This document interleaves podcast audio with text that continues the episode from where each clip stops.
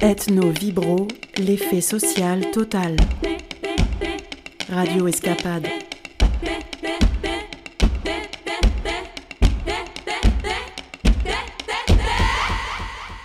Bonjour et bienvenue dans Ethno Vibro, l'effet social total, votre émission d'ethnologie alter académique sur Radio Escapade, bien sûr, toutes les semaines paires le mardi à 14h et rediffusion le samedi à 9h. Aujourd'hui, nous ferons notre premier voyage vers le carnaval avec une petite immersion locale. Puis nous entendrons Légende avec Katia et Wetiko avec Annette, bien sûr.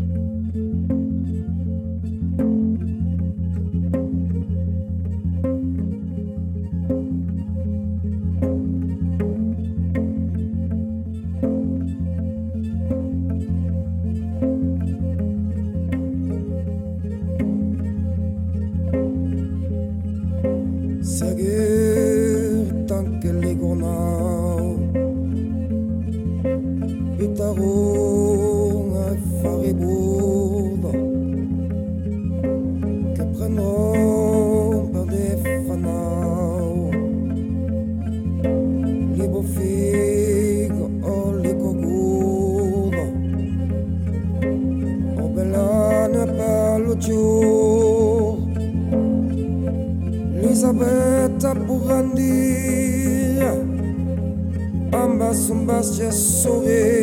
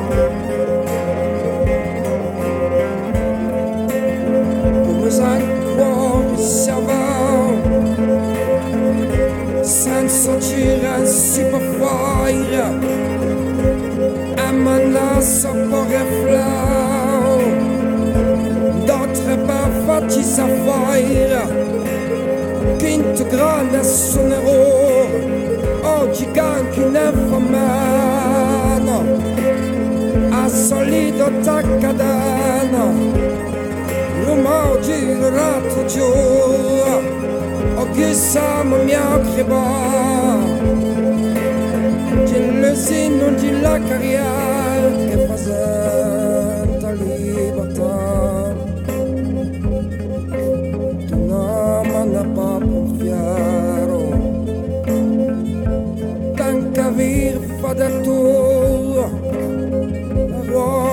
misère.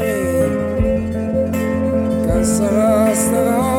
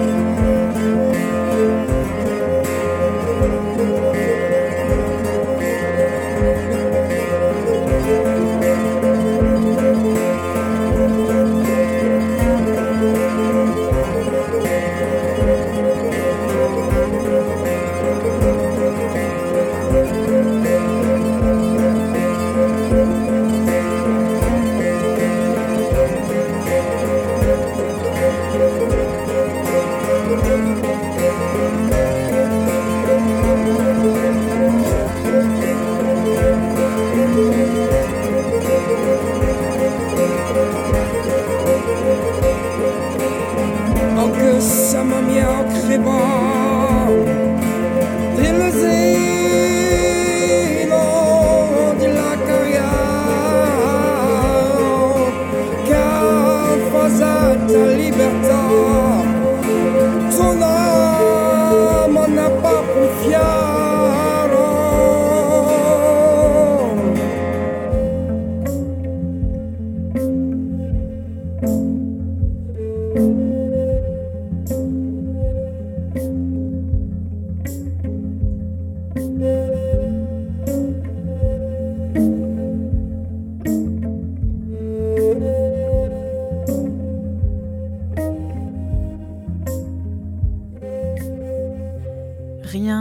Rassurant pour cette année qui commence, on se demande encore combien de temps cela va durer. Régime d'austérité, amincissement de la sociabilité, diminution du porte-monnaie, amenuisement des projections vers l'avenir, impalpabilité du comptoir. Comment dénicher la délicatesse sous les masques, la finesse sous les normes, comment susciter le mince espoir de vivre la grande bringue du siècle, le grand raout de libération des corps, l'abondance d'embrassades, l'abondance de festins à partager, la ribouledingue des grands jours.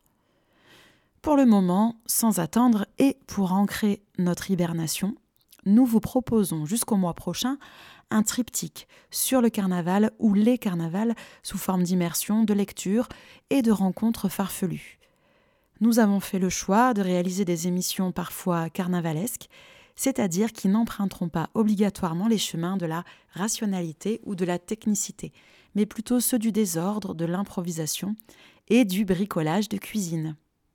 Mais avant notre première plongée dans Carnaval, je vous propose d'abord de retrouver Katia avec sa rubrique Legendo pour la suite des fadarelles des fées de Carbassas. À tout à l'heure. Souvenez-vous de ce temps où les hommes, les animaux et les plantes parlaient le même langage, où le visible ne pouvait exister sans l'invisible, la lumière sans l'obscurité, le dessus sans le dessous. Souvenez-vous. Légende, une chronique qui parle de littérature orale. Ce que j'en retiens de mon père, c'est que le 29 juin, c'est la fête de Saint-Pierre et de Saint-Paul. Alors, les habitants de Carbassas étaient tenus la veille du 29 juin, la veille de la fête de Carbassas, à amener des gâteaux et principalement des foisses aux grottes des Fadarella. Et toutes les familles se faisaient un devoir de les amener, ces foisses ou ces gâteaux, parce que si elles ne les amenaient pas, il leur arrivait un mauvais sort. Le mauvais sort, c'était euh, du linge étendu qu'on enlevait, c'était euh, des bœufs qui sont en train de labourer qui se renversaient à l'époque, puisqu'il n'y avait pas de tracteur. C'était je ne sais plus quoi. Mais bon. Et euh, les gens de Carbassas, les familles de Carbassas, toutes amenaient ces gâteaux, leurs gâteaux. Mais de ce fait, elles amenaient leurs gâteaux à la porte des Fadarelles, qui est un rocher où il paraît qu'on peut y rentrer dans cette grotte. Mais les gâteaux disparaissaient. Donc, euh, il y avait des personnes qui abusaient des bonnes volontés des gens du village de Carabassas. Et ça disparaissait. Si bien qu'il y a un voisin qui est décédé maintenant, qui aurait 100 ans et plus, qui disait quand on a eu inventé la poudre, euh, ça n'a plus existé, on n'a pas demandé, on n'a plus demandé d'amener des gâteaux aux grottes des Fadarella. Ça voulait tout dire. Hein. Vous vous souvenez de ce récit? Il vous avait été raconté par Paulette Douzièche, et je vous avais proposé, à travers lui, une plongée dans le monde des Fadarelles, ces êtres fantastiques qui peuplaient jadis nos contrées caussonardes. Je voudrais commencer cette nouvelle année, chers auditeurs, en réenvisageant cette histoire du point de vue de l'équilibre entre les mondes humains et non humains. L'offrande faite aux fées me semble en effet tout à fait intéressante de ce point de vue. Selon Georges Lapierre, ouvrez les guillemets, l'environnement non humain n'est pas un environnement vide de pensée, c'est un monde de sujets avec lequel le sujet humain est amené à entretenir des relations délicates. C'est un univers peuplé de sujets assujettis à la loi universelle de la réciprocité du don et du don en retour, dans un monde reposant sur l'échange de tous avec tous. Eh bien, le rituel collectif permet la mise en acte de cette pensée sensible et corporelle. Alors ici, l'offrande occupe une place de premier ordre. Elle permet de mettre les faits dans de bonnes dispositions pour garantir la tranquillité de la communauté villageoise au cours de l'année à venir.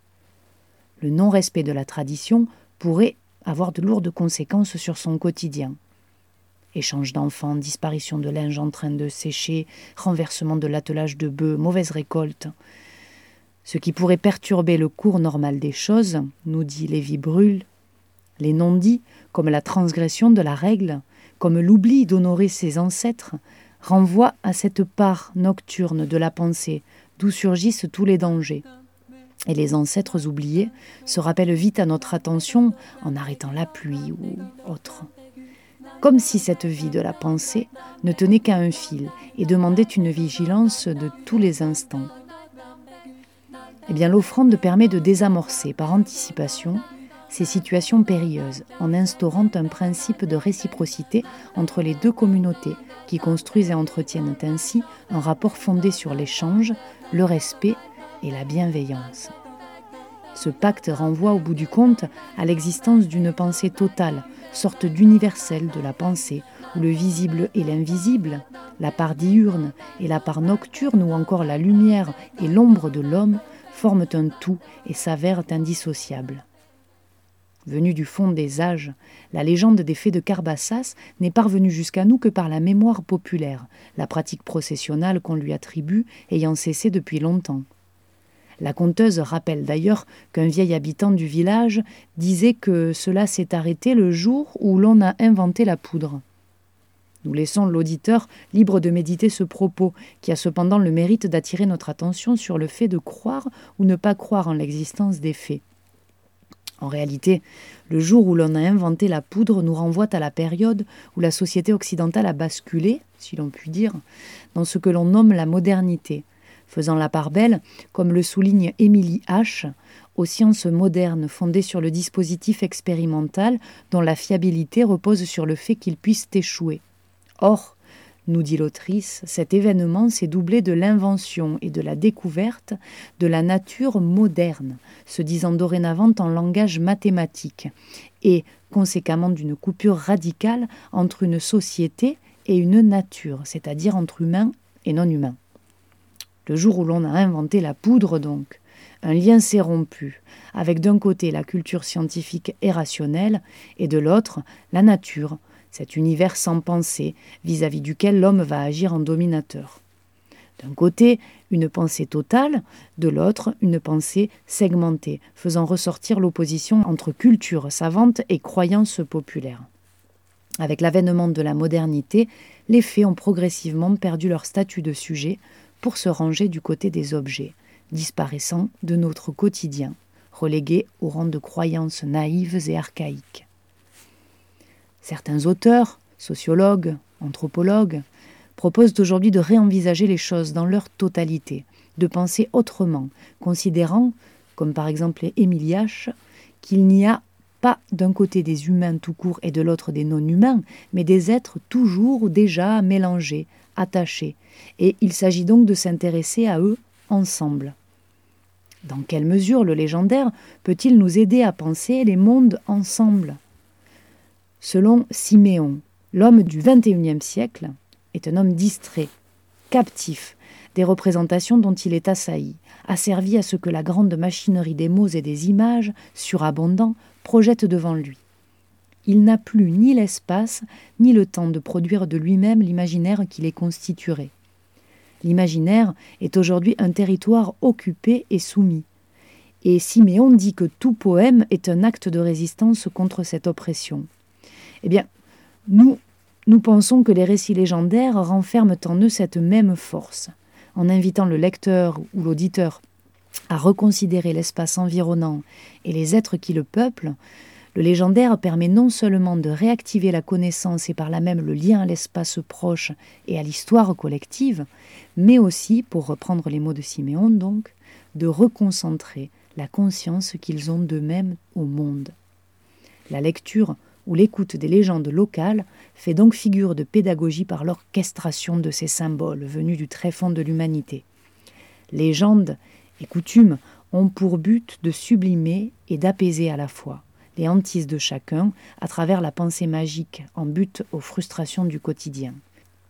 Et si le cadre historique et l'environnement humain ont bien changé, il faut s'en féliciter, car la légende, en révélant une autre manière d'envisager le monde, engage le lecteur ou l'auditeur à se détacher de son présent pour l'entraîner à faire un pas de côté vis-à-vis -vis de ses propres représentations. Dans un mouvement où il reconstitue ses réserves d'adaptation à tous les événements de sa vie et donne force, stabilité et fréquence à ses meilleurs élans. Alors, chers auditeurs, je ne peux que vous souhaiter pour cette nouvelle année, eh bien, euh, que d'écouter de, des récits, des légendes, d'en lire, euh, de vous plonger dans, les imaginaires qui peuplent vos territoires. Cette analyse est le fruit d'une réflexion menée avec le linguiste Jacques Astor. Elle a fait l'objet d'une publication dans la revue Patrimony en 2016. Écrit, Ekrak, Lukun des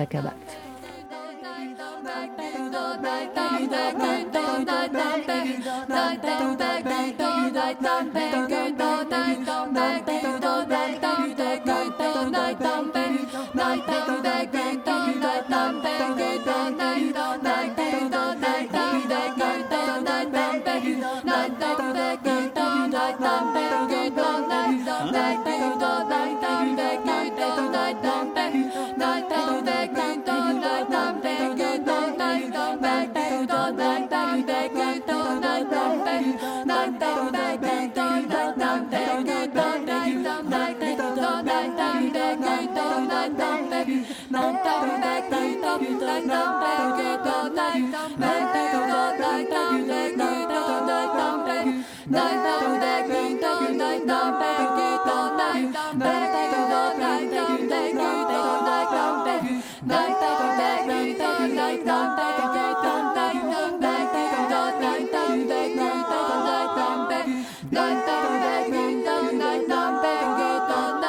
Bye.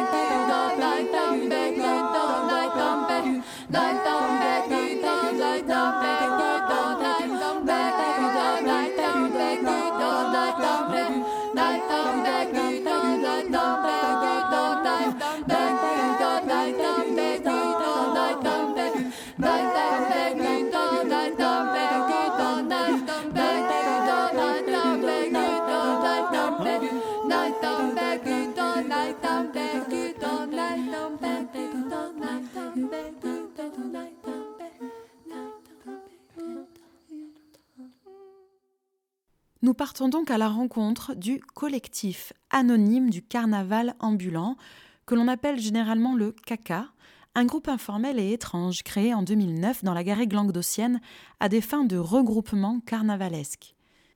Ces rassemblements interrégionaux, voire internationaux, ont pour objectif d'alimenter les carnavals sauvages indépendants et ou traditionnels en matière mythologique, folklorique, musicale, linguistique, etc., dans le but d'échanger les savoirs, les répertoires, les masques et les figures typiques d'un carnaval à l'autre, d'un lieu à l'autre. Le CACA fit ses débuts en 2010, accueilli comme il se doit par les autochtones de Viol-le-Fort, de Pézenas, de Montpellier et Cournonterral, où il prit ses marques pour les années suivantes.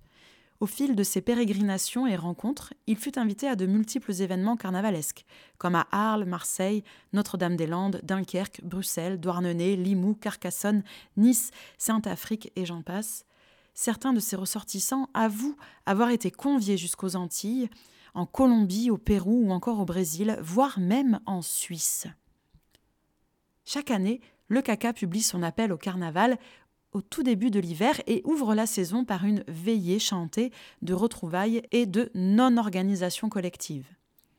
C'est donc là que je vous emmène pour une bonne demi-heure. Alors je vous préviens, oreilles sensibles, abstenez-vous, car il s'agit tout de même du caca.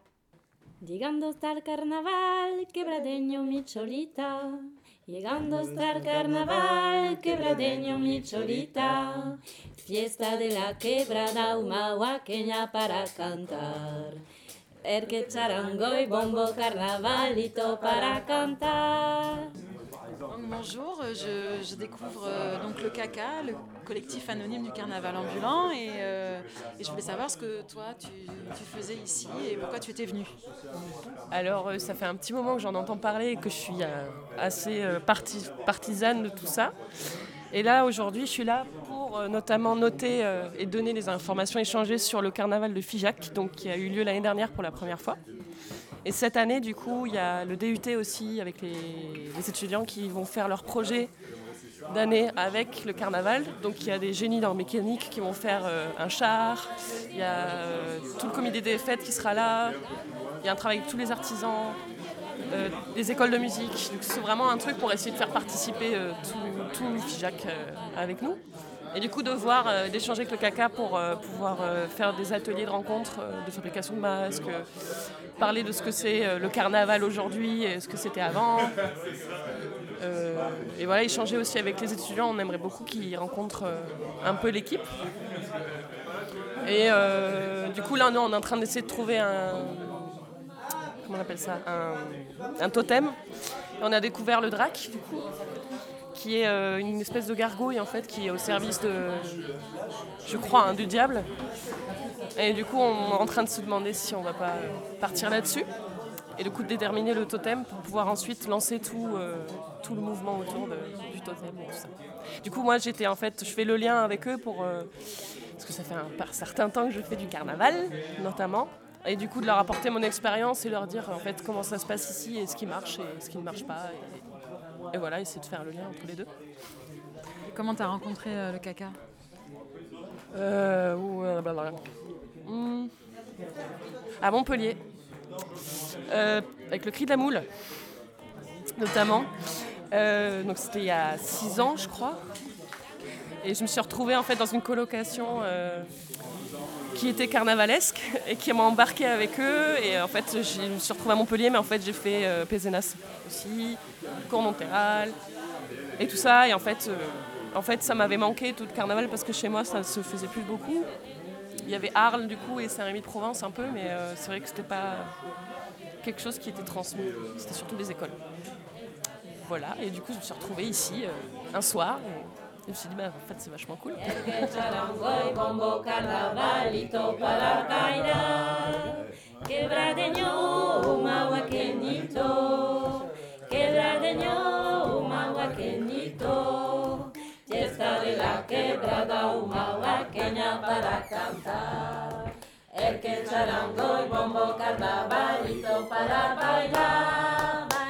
Pourquoi tu es venu au caca euh, aujourd'hui?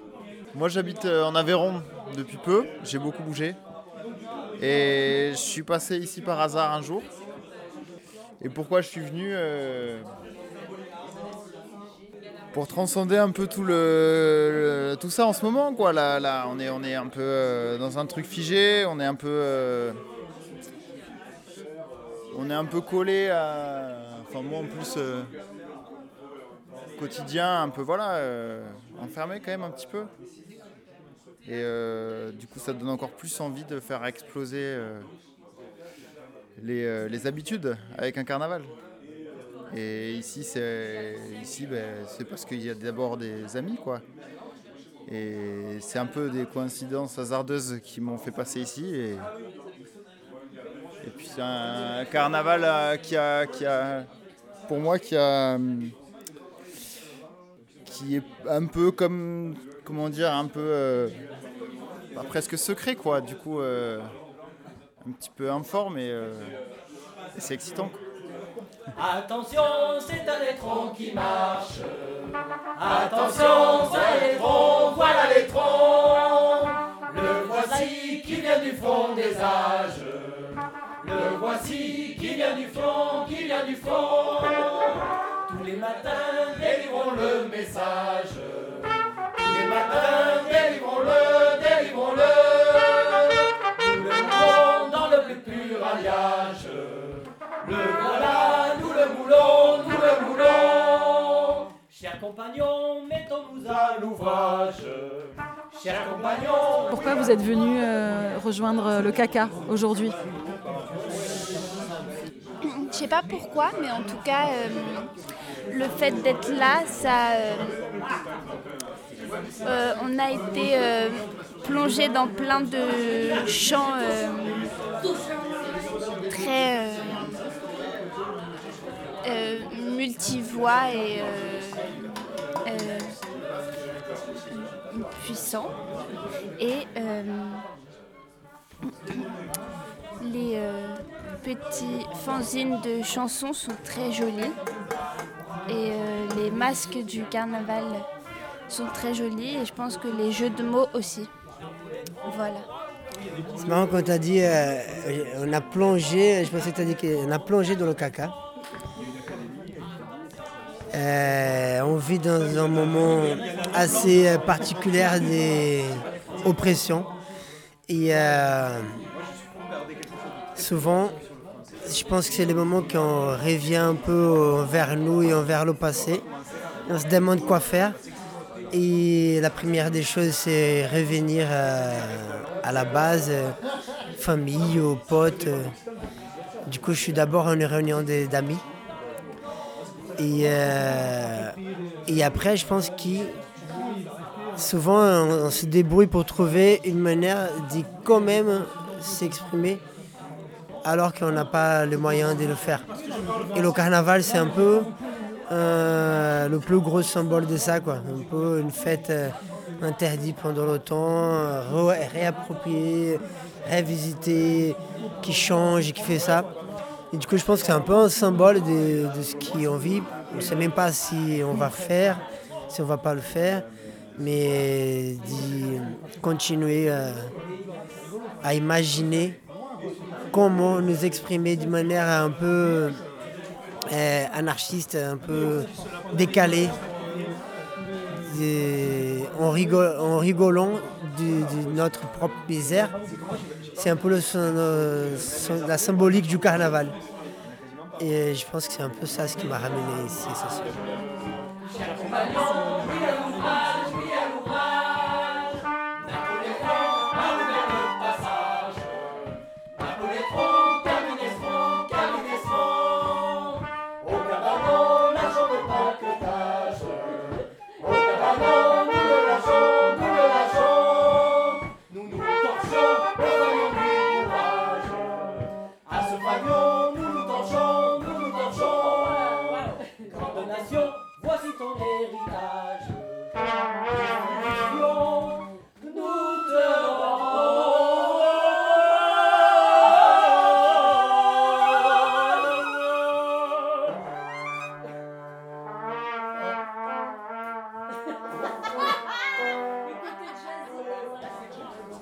Le caca, ça n'existe pas.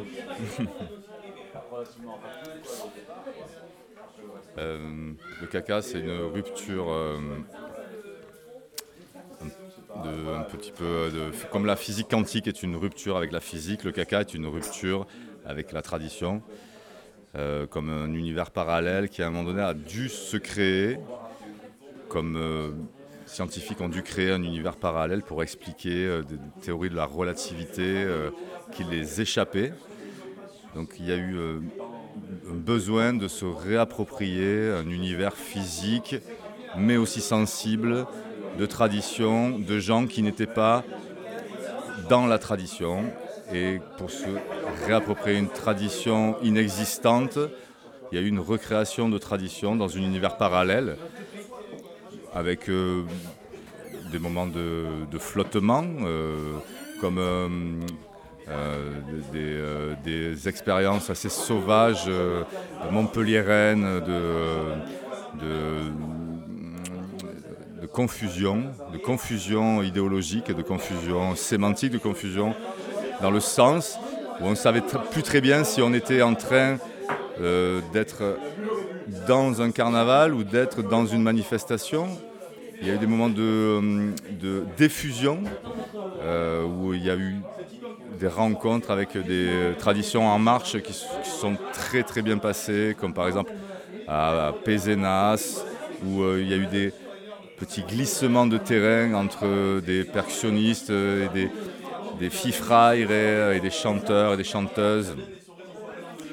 Le caca, ça existe euh, depuis, je sais pas, 12 ans, 11 ans. Voilà. Euh, les premiers étaient très euh, garnis niveau gras, niveau. là, on, sent que c'est la crise, on sent qu'il y a de, moins en moins de gras à table. Il y a de plus en plus d'alcool et de moins en moins de gras. Mais ça reste quand même. il y a encore des- Je vois des figures historiques autour de la table. Euh, beaucoup de nouvelles figures, mais quand même quelques piliers.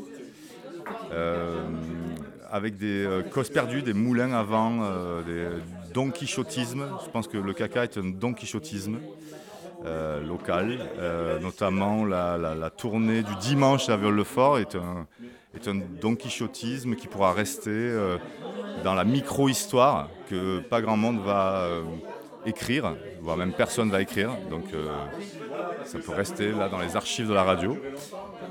Où euh, le caca, ça va rester comme un- une expérience euh, mystico-hallucinatoire euh, autour de d'une tradition qui n'a. je ne suis pas sûr qu'elle ait vraiment existé un jour, mais où chacun peut s'approprier une tradition qui n'existe pas. Voilà, que c'est ça le caca. Euh, je me suis venu euh, parce que c'est le solstice et que euh, je sens que ça monte. Quoi. Voilà. Dans un grand lit carré Dans un grand lit carré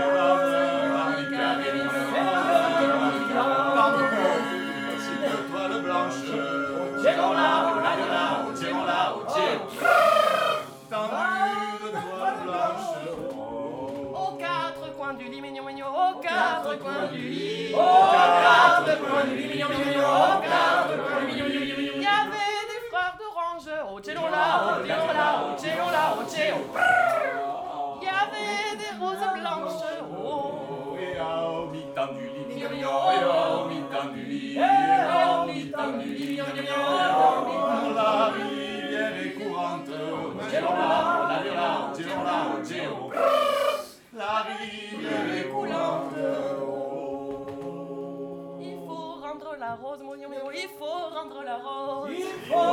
la rose, Il faut rendre la rose Et la rose au rosier, au tchelon là, au ladira, au tchelon là, au tchelon. Il faut rendre la rose au rosier. Rendre la rose Tirons là, la tirons là, tirons Rendre la rose Le rosier au jardinier, l'on est roulant, Le rosier au jardinier, Le rosier au jardinier. Le rosier au jardinier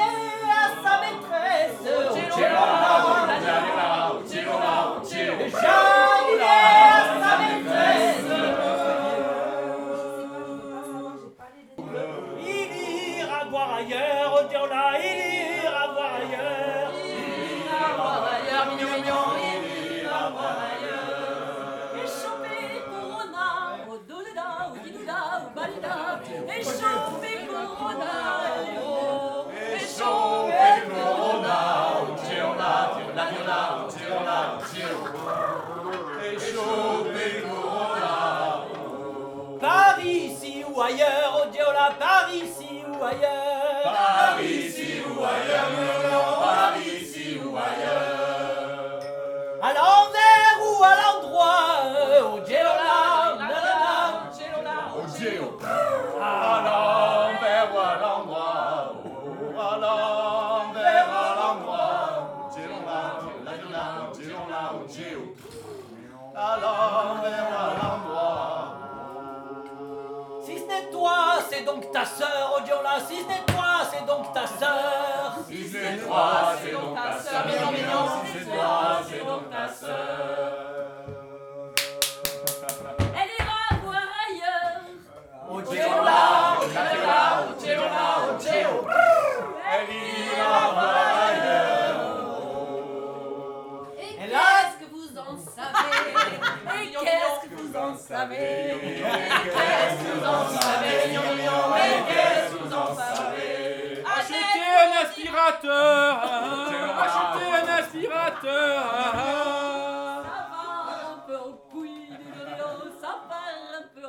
Alors là, je fais.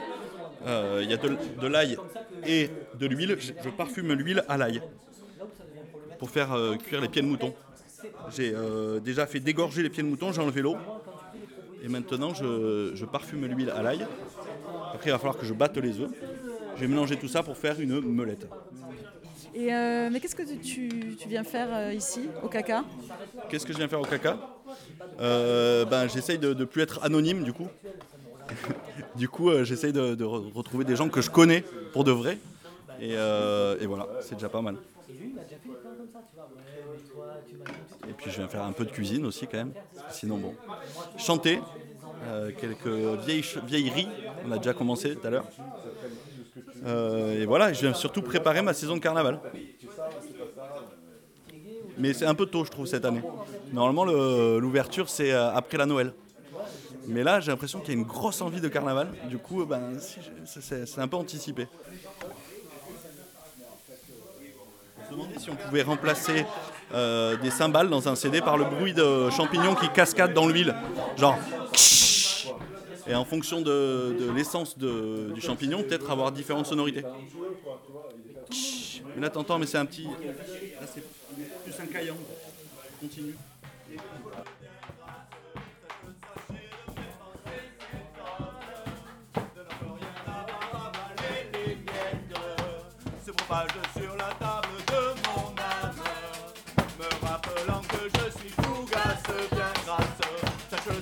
De mes pensées s'étonne, de n'encore rien avoir avalé les miettes.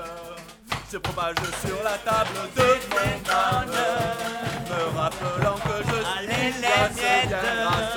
Sache le sachet de mes pensées s'étonne, de n'encore rien avoir avalé les miettes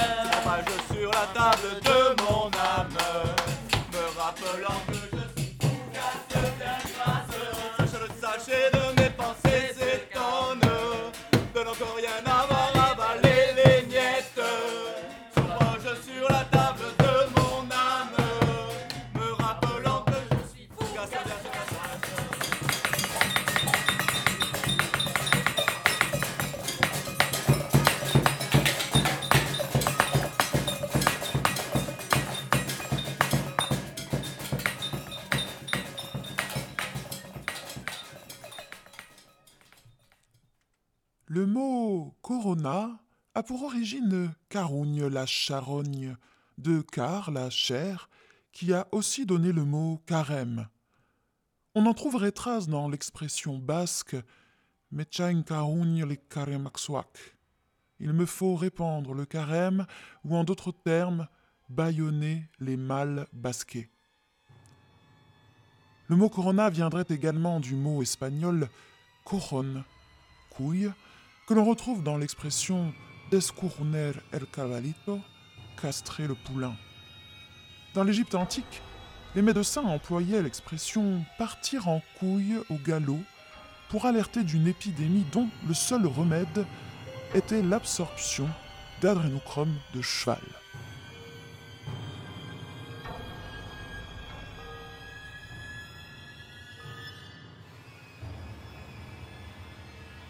Alors, vous êtes-vous déjà posé la question?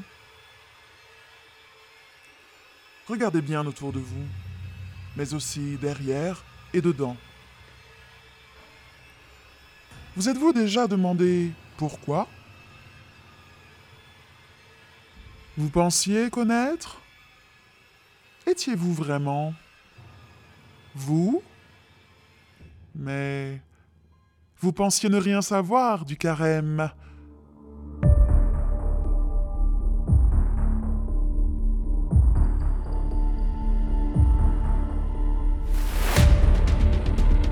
Il est partout.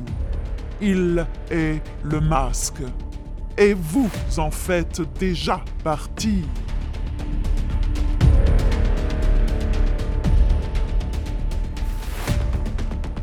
Le masque est arrivé à pied par la Chine. Il a fait les mois. Les mois ont fait coalition et nous ont encarémés. Bien plus qu'une quarantaine. Carémavirus, ces varices, ces avarices, tournez vire le virus, on vide les rues, on serre les vis. Mais sachez qu'un vrai cubi vaut mieux qu'une fausse cubitale. Le vrai devient le faux, et l'envers devient l'endroit. Vous avez compris le coude?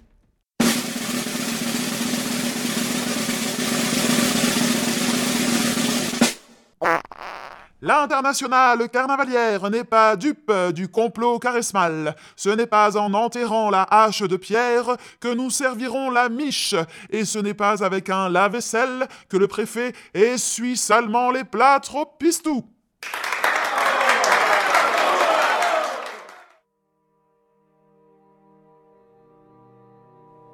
Et vous Oui, toi Regarde à l'intérieur du masque. Voici l'esfouirade d'une spectaculaire évacuation faciale. Et apparaîtra alors ton vrai visage en négatif et en relief. Regarde en face des trous les yeux de ton masque dans le trou de ses yeux.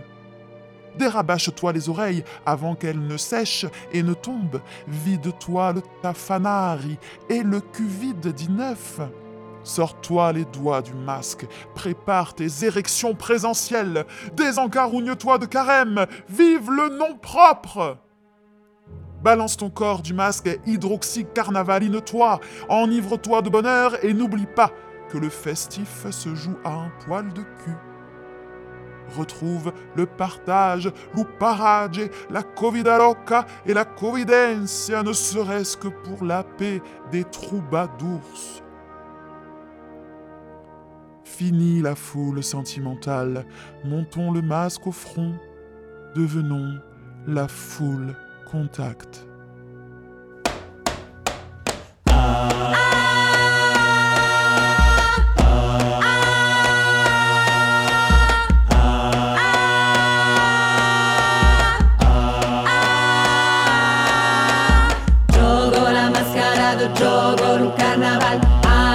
grande messo de nuras no es dur Gioco la mascarado, gioco il carnaval. Aris la grande messo de nuras no es dur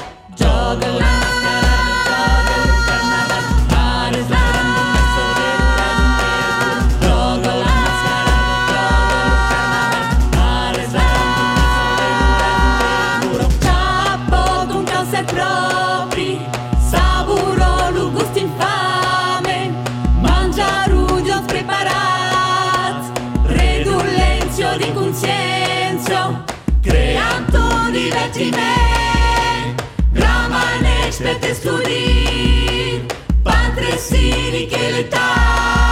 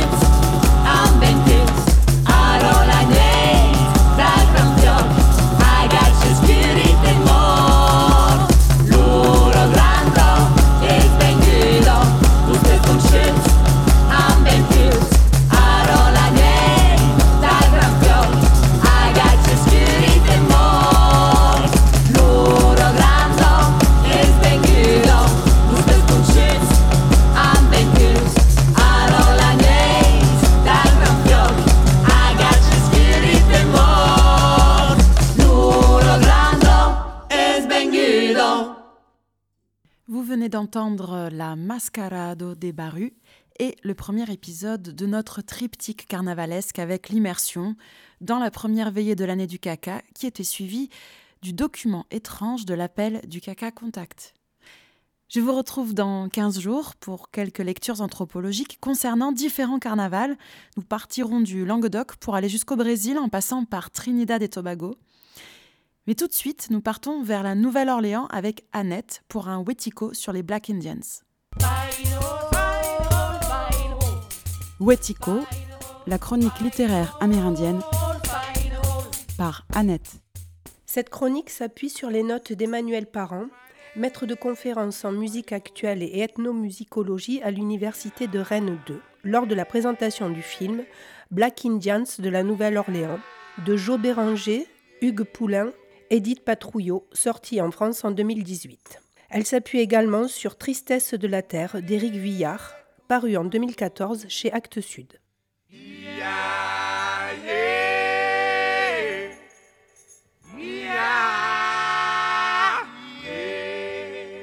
Les Black Indians ou Mardi Gras Indians sont un aspect peu connu et très spectaculaire de la culture des Noirs de la Nouvelle-Orléans, qui ne sortent que deux fois par an lors des festivités entourant le carnaval de Mardi Gras, pour la Saint-Joseph le 19 mars et le Super Sunday, troisième dimanche de mars.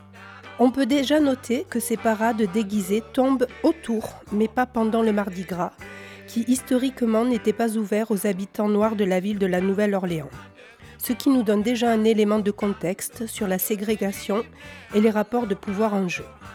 Il existe aujourd'hui près de 40 troupes de Mardi Gras Indians.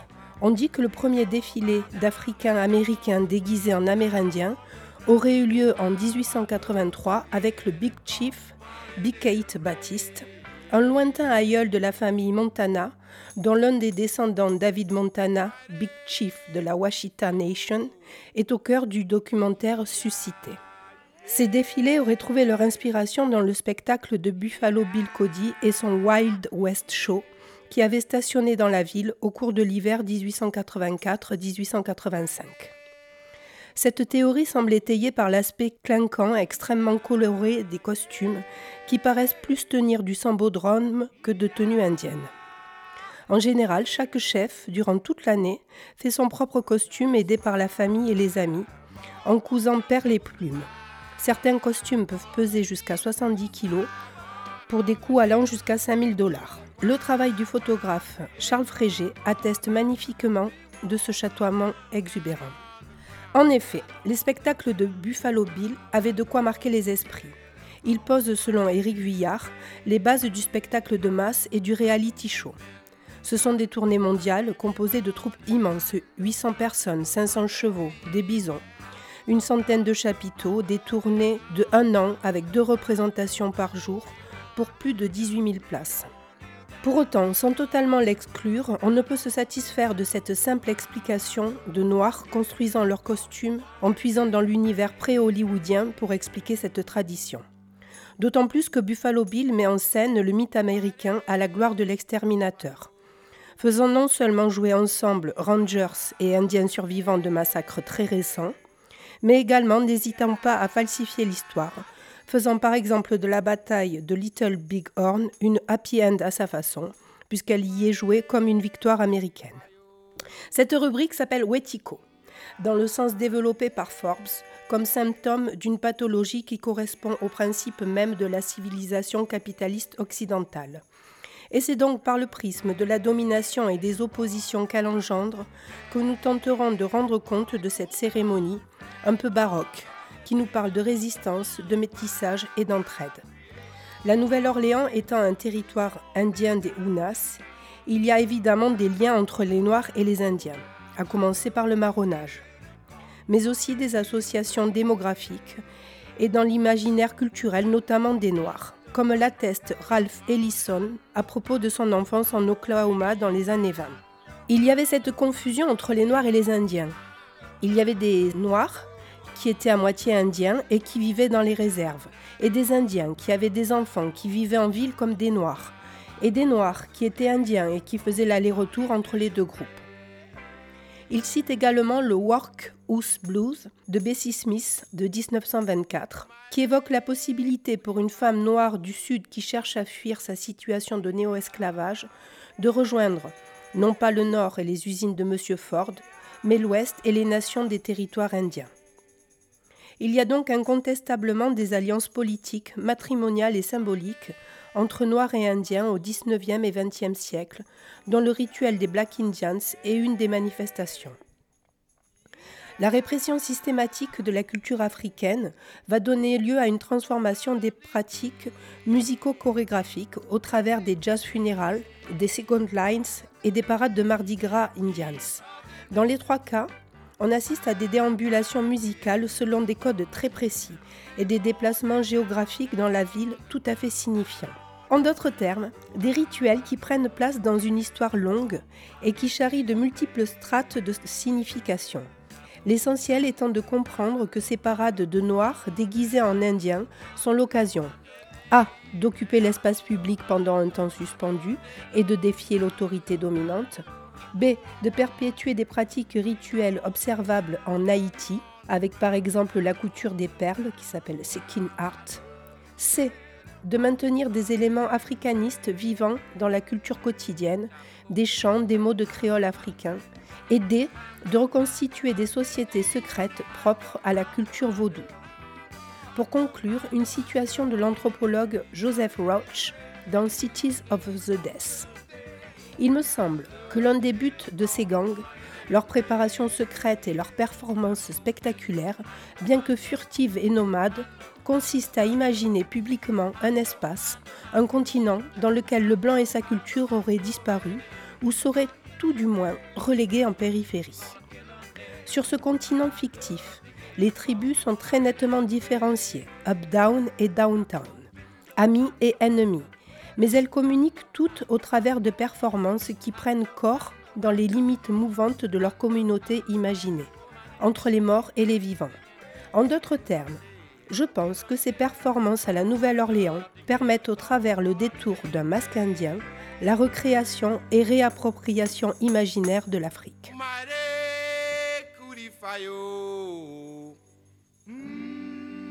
Les Black Indians sont donc des Noirs de la Nouvelle-Orléans qui se déguisent en Indiens pour résister à la domination blanche et perpétuer des pratiques religieuses syncrétiques, mêlant des héritages européens, africains et amérindiens, et non des Noirs subjugués par une version pré-hollywoodienne d'un show wetico de pacotille. Pour la prochaine chronique, il sera encore question de Buffalo Bill et des liens aujourd'hui toujours honorés entre la nation gardienne et des descendants Oglala du Wild West Show.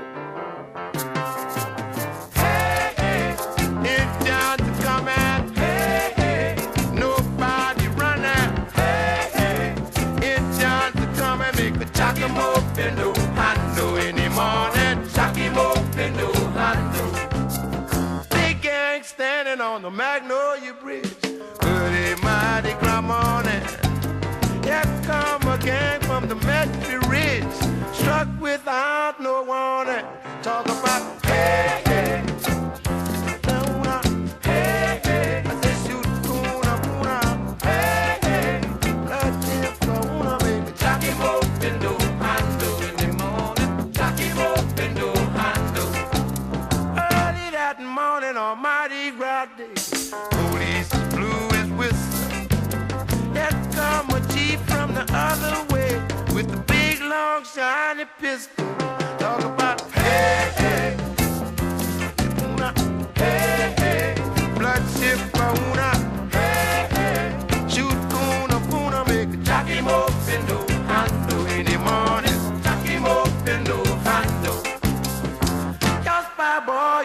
pork chop. My spy boy liver. He meet you that morning. You don't stop. He gonna make you jump in the river. But hey, hey, jump in the river. Hey, hey, jump in the river. Hey, hey, make him jump in the river. Make him up in the handle. Big chief standing on the avenue.